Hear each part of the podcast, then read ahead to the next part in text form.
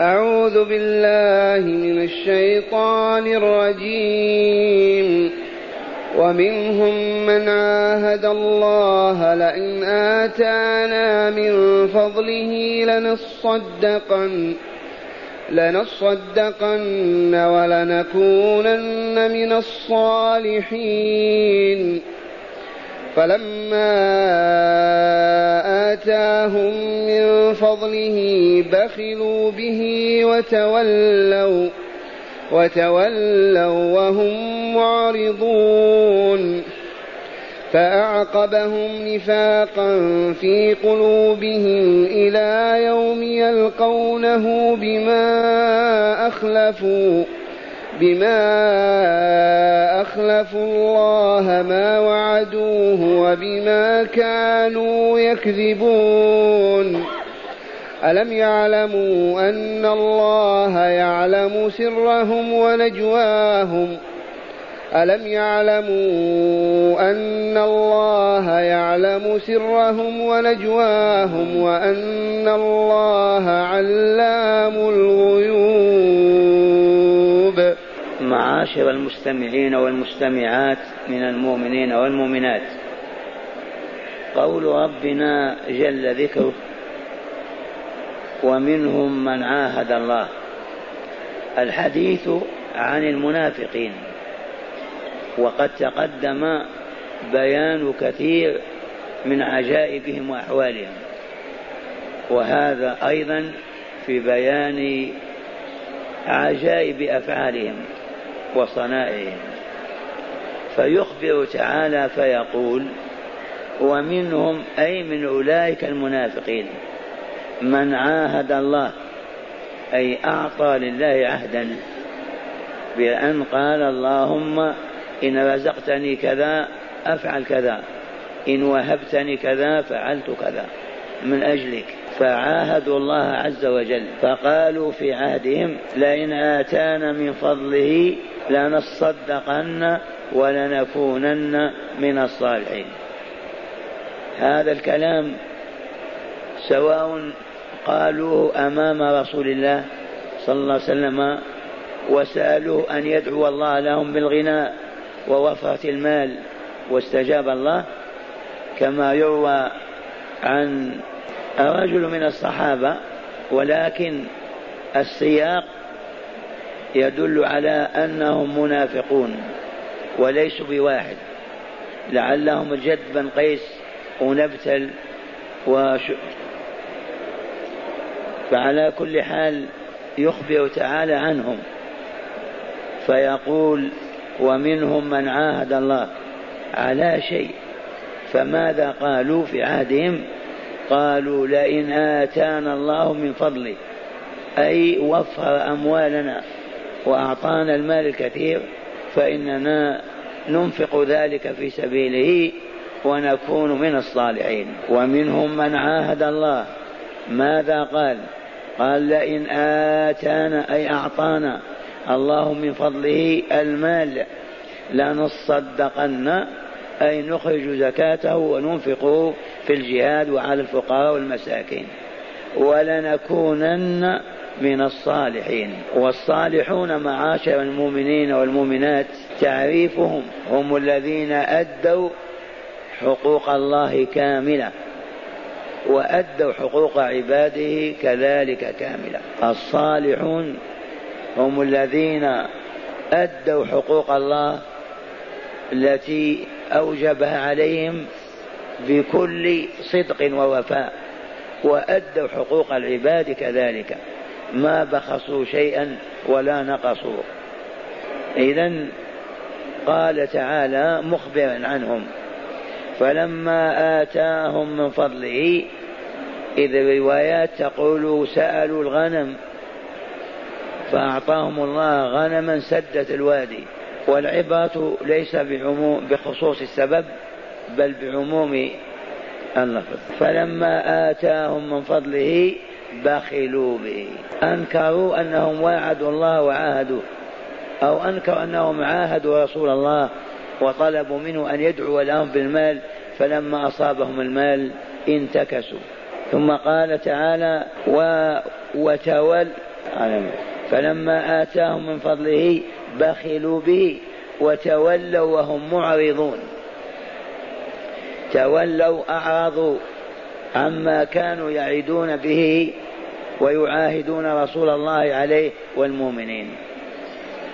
لما حصل المال وامتلأت جيوبهم وكثرت أموالهم وماشيهم أعرضوا والعياذ بالله تعالى بخلوا بما أعطاهم وأعرضوا عائدين إلى باطلهم وكفرهم ونفاقهم. والمخبر بهذا هو علام الغيوب. تجزم بالله لقد تم هذا بالحرف الواحد. فلما آتاهم من فضله بخلوا به وتولوا وهم معرضون. تولوا عما عاهدوا به وادعوا أنهم يفعلونه وهم في نفس الوقت معرضين عن الإسلام. اذا هم منافقون. ثم قال تعالى فأعقبهم نفاقا. ذاك الشح والبخل ذاك الكذب وعدم الوفاء ورثهم نفاقا في قلوبهم. ولا شك أنهم كانوا منافقين فازداد بذلك نفاقهم. فهذا السلوك المنحرف الذي هو خلف الوعد ونكث العهد وعدم الاستجابة لأمر الله والإعراض عن دينه قطعا سوف يورثهم نفاقا. فأعقبهم نفاقا نفاقا في قلوبهم.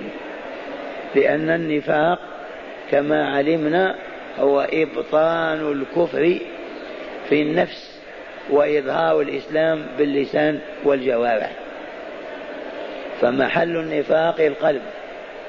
والرسول صلى الله عليه وسلم لما كان بين رجاله منافقون أعطى لأصحابه علامات يعرفون بها المنافق من غير المنافق. المجتمع خليط. فيه الصالح والفاسد.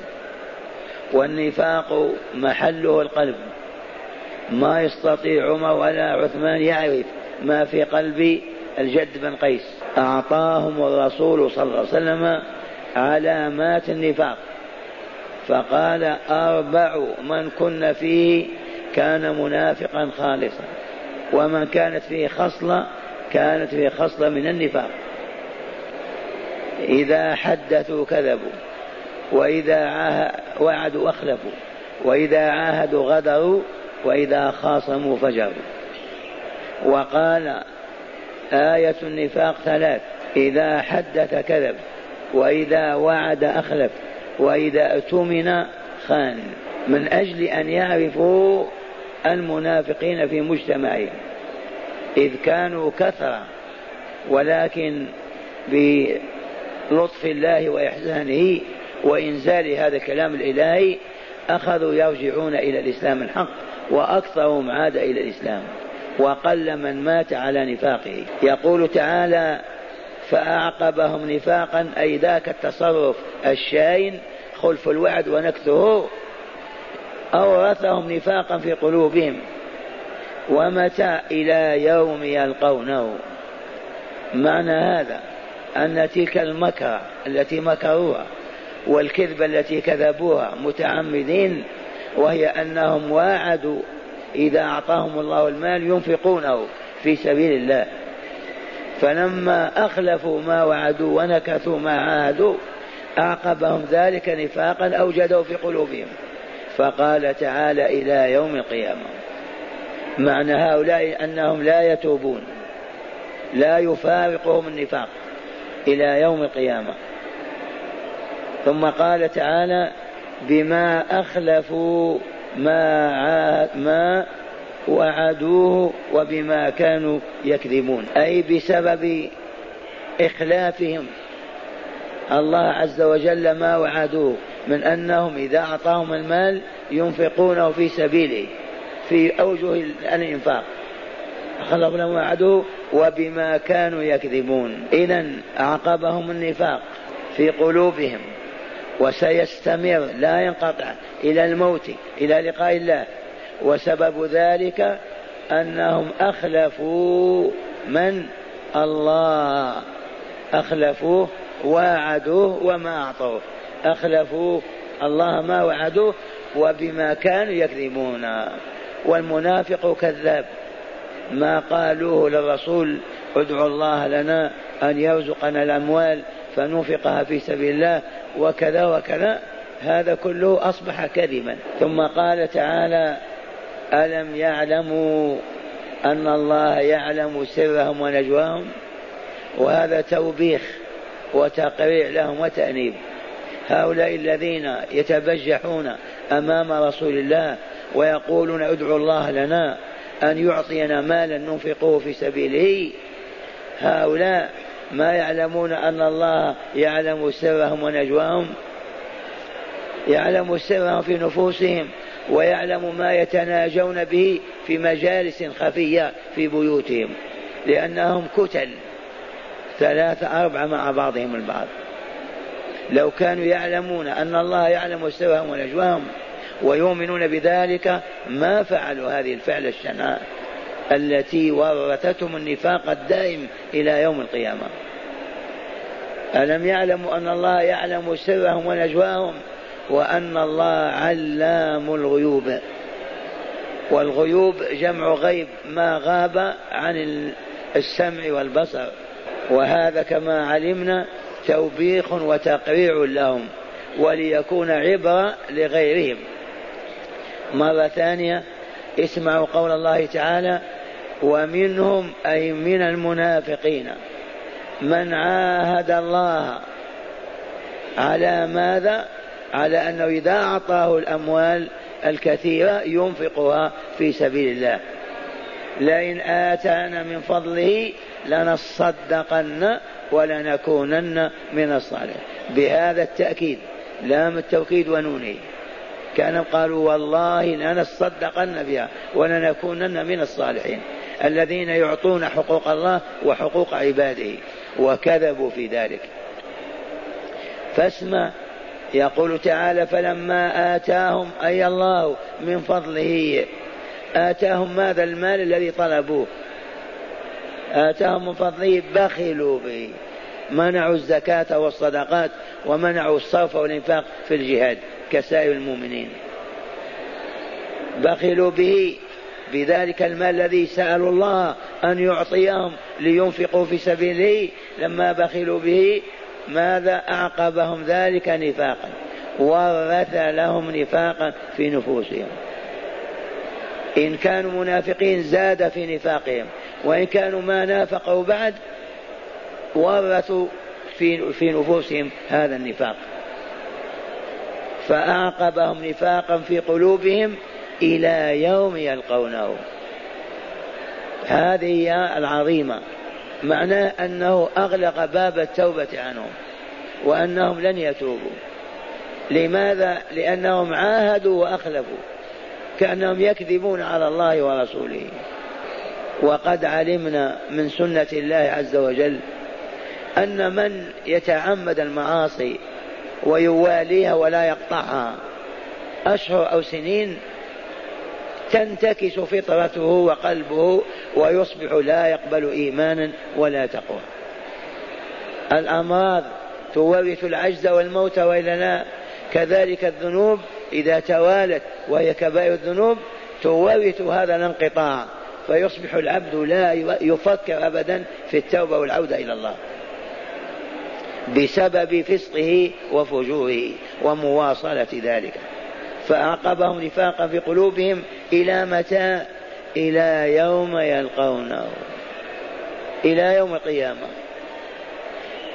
وبين تعالى لأن الكتاب كتاب هداية. قال بما أخلفوا ما عاهدوا الله عليه. بما أخلفوا ما وعدوه أي الله عز وجل وثانيا بما كانوا يكذبون أي وبسبب كذبهم وأنتم تعلمون أن الكذب من صفات المنافقين. وقد سئل رسول الله صلى الله عليه وسلم هل يكذب المؤمن؟ قال لا يكذب. سألوه عن بعض الجرائم قال ممكن يفعلها. الكذب المؤمن لا يكذب. ثم قال تعالى ألم يعلموا هذا الاستفهام تأديبا لهم؟ هذا الاستفهام تقريعا وتوبيخا لهم. ألم يعلموا أن الله يعلم سرهم ونجواهم؟ فكيف إذا يتبجحون ويعيدون ويقول الرسول ادعوا الله لنا؟ فإن رزقنا الله الأموال نفعل ونفعل وهم يجتمعون في بيوتهم ويفكرون في عدم الفعل بالمرة. ألم يعلموا أن الله يعلم سرهم ونجواهم وأن الله علام الغيوب؟ ما غاب شيء إلا والله عليم به. أما غير الله من مخلوقاته يعلمون في حدود طاقتهم. أما الله فهو علام الغيوب كلها. لا يخفى عليه شيء سواء كان في السر أو في النجوى. إذ كانوا في السر بينهم وفي النجوى كذلك. هذا وهذه هداية الآيات فلنتأملها. قالت نعم من هداية الآيات أولا وجوب الوفاء بالعهود. وجوب الوفاء بالعهود وخاصة عهد الله. يجب على المؤمن والمؤمنة أن يفي بوعده إذا وعد. أن يفي بعهده إذا عاهد لا سيما إذا كان عاهد الله. ما عاهد إنسان. إذا في الآية ماذا؟ في الآية الكريمة أولا وجوب ولزوم الوفاء بالعهود وخاصة عهود الله تعالى. ثانيا ذم البخل وأهله, وأهله. البخل مذموم وممدوح؟ مذموم. هو الشح. إذا الآية دلت دلالة واضحة على أن البخل مذموم وليس بمرغوب ولا محبوب وصاحبه آثم. ثالثا تقرير مبدأ أن السيئة يتولد عنها سيئة ذي سنة الله. حتى قالوا وهل تلد الأفعى إلا أفعى هل تلد الحي إلا حيا؟ فهذه سنة الله. السيئة تولد سيئة من أساء وعمل سيئة فليبادر بالتوبة قبل أن تتولد عنها سيئة أخرى. فأعقبهم نفاقا بسبب ما أخلفوا الله ما وعدوه وبما كانوا يكذبون. إذا تقرير مبدأ أن السيئة يتولد عنها سيئة. لما فعلوا هذه الجريمة وهو خلف الوعد رتب ترتب على ذلك عدولهم وإعراضهم عن الله وكذبهم في قولهم. رابعا جواز جواز تقريع وتأديب أهل الباطل. أما الله قرعهم وأدبهم إذا فيه دليل على أن صاحب الباطل يؤدب ويقرع ويلام ويعتب عليه ولا حرج. هذا الله قد عتب عليهم ولامهم. في فعلهم. جواز تقريع والتأنيب وتأنيب أهل الباطل. خامسا وجوب مراقبة الله تعالى إذ لو راقب هؤلاء المنافقون الله لو راقبوا الله عز وجل لما خرجوا عن طاعته. وجوب مراقبة الله تعالى على كل مؤمن ومؤمنة ألا يغفل على أن الله معه يراه ويسمع كلامه. فإذا فكر العبد في ذنب من الذنوب يجب أن يشعر نفسه أن الله قد عرفه وأن الله ينظر إليه وقد علمه فيخاف حينئذ الله ويرهبه ولا يقدم على تلك المعصية. والمراقبة لها شأنها عظيم. إذ ذكر تعالى في سورة العنكبوت مقتضيات مقتضيات النجاة من النار ودخول الجنة. فقال لرسوله صلى الله عليه وسلم أتل ما أوحي إليك من الكتاب. تلاوة القرآن بتأني وتدبر وخاصة في التهجد وغيره من شأنها أن تزيد قوة الإيمان وطاقته وأن تحفظ العبد من الوقوع في الذنوب والآثام. وأقم الصلاة. الأمر الثاني إقام الصلاة. وعلل ذلك بقوله إن الصلاة تنهى عن الفحشاء والمنكر. فالمقيم للصلاة المؤدي لها على شروطها وأركانها وكما بين الرسول صلى الله عليه وسلم لا يقع في كبائر الذنوب والآثام. تحفظه صلاته. ثالثا ولذكر الله أكبر. مما يورث العصمة والحفظ للعبد أن لا يقع في زلة الذنوب أنه يراقب الله أنه يذكر الله تعالى. عندما يريد أن يقدم على المعصية لو ذكر الله أرجع. ما يستطيع ذاكر الله أن يقع في ذنب والله في قلبه وعلى لسانه اسمه. رابعا والله يعلم ما تصنعون. هذه المراقبة والله يعلم ما تصنعون. فمن علم أن الله عليم بصنعه الخير أو الشر يقدم على الخير ويقصر عن الشر. فلهذا وجوب مراقبة الله تعالى يورث ماذا للعبد؟ خوف الله عز وجل وعدم الوقوع في معاصيه.